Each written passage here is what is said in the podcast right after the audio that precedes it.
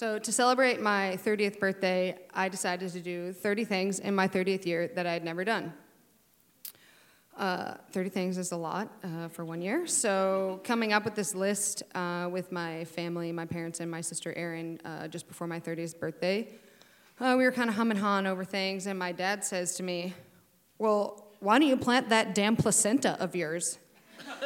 And I, and just, yeah, everyone in my family, we laughed hilarity like we do always at placenta stories in my family, and uh, I said, you know what, Dad, that's a good idea, because who in this world can say they've planted their own placenta? That's right, not one that came out of me, because that's never happened, but one that came out after me.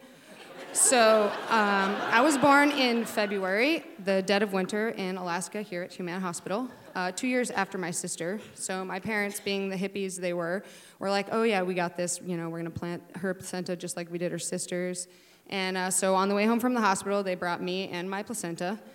And um, when they got home, my dad went to the garage and got out his vacuum sealer, like every good fisherman does. And he uh, vacuum sealed that placenta, put it in a plastic Cars bag, um, and then in a with a black Sharpie in block lettering wrote the word placenta across that plastic bag, half-tied it, tossed it in the freezer, and went inside to figure out what life was going to be like with three women. Uh, so springtime came around, and my dad's out there in the yard, you know, tending to my sister's two-year-old placenta tree. Um, he's, we've got the chicken wire around it so the moose don't eat it. And um, as you can imagine, life with two toddlers is just a little bit too busy to remember about the placenta in the freezer. So it got forgotten, and um, it got forgotten again and again and again. And so I grew up with my placenta in the freezer.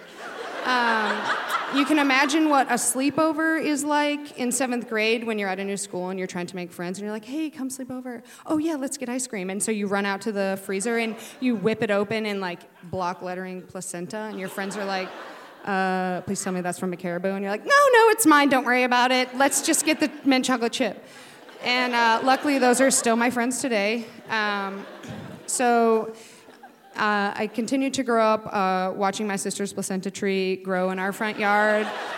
And, um, you know, I also, I hate the heat, so it kind of makes sense. She loves the earth. She's got a tree. I lived in the freezer. Um, so uh, when I was in high school, um, it was time for my family to move out of state uh, to pursue our ski racing. And um, so, you know, we're moving. It's August. Uh, My dad's going through the freezer, and he's like, Gail, what are we going to do with all this fish and Kay's placenta? And my mom's like, oh, don't worry, I'll take it to Annie Corey's. That's her younger sister. Um, so sure enough, she does. She takes it up there, and she's like, hey, Corey, can you plant Kay's placenta? We never got around to it, so maybe just do it next spring or something. And she says, yeah, of course. No, I'm not doing that. So she like tosses it in her freezer. I'm still wondering to this day why no one threw it out. I guess emotional attachment is a thing. Uh, so she, so my placenta lived in my aunt's freezer for another fifteen years. Um, and it sat there pretty much forgotten, except for when my aunt wanted to threaten my cousins with placenta spaghetti for dinner. So um, they pretty much never misbehaved.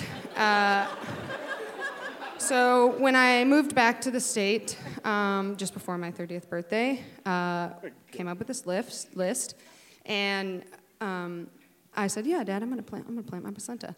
So um, in May of uh, my thirtieth year, I um, was a new homeowner, planning my yard, kind of like, oh, what am I going to put in my garden? Uh, my aunt at her house has some raspberry bushes that came from my parents' house, where my sister's placenta tree is still thriving. And um, don't worry, we've been looking at it on Google Earth from time to time when we lived out of the state.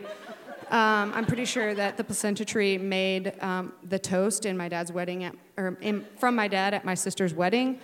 Um, I don't think I made the toast. I think just my sister's placenta tree did, so yeah, I'm basically like a third child. Uh, so anyway. Springtime, my thirtieth year, I'm like getting ready for this planting that's culminating my whole life. So I uh, go to Bell's Nursery. Well, first I think I'm going to plant it with some raspberries because I'm like, that'll be great. And then my friends were like, oh, we will never eat anything out of your garden if you do that. And so I was like, well, I guess I kind of want to keep you guys as friends, so fine. So I went to Bell's Nursery, and I was like, oh, this is a nice bleeding heart start. I'm going to get this.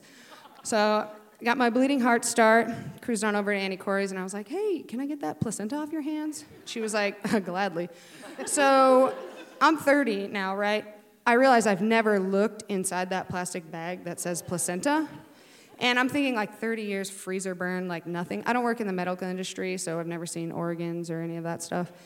So I, I'm literally like, oh, what, how could, this is like throwing an ice cube in the ground. It won't be that difficult. So I asked my aunt. She's never looked in the bag, so we decide to open the bag. We open it up. I pull out that vacuum seal. Dude, solid block of red. Like, I know a guy if you need someone to vacuum seal your fish. This thing had no freezer burn at all. So I take it home, and I'm like, well, I'm, it's going to smell. Like, it's definitely going to smell. And I thought, it ain't thawing in my kitchen sink. So I put it in a Home Depot, one of those orange Home Depot buckets in my garage. And I went about, I think I got some chopsticks, because I was like, oh, I can like take chopsticks, put it in the hole in the ground. Um, some rubber gloves, because like obviously I'm not touching that. Uh, so I went to bed, I woke up the next morning, I was like, okay, it's definitely thawed. So I like opened the garage door, I'm like, no smell, weird. Okay, okay, it's not alive, so that's good. So I go out, I've got my bleeding heart start, I dug my hole, and I finally opened that plastic bag one last time.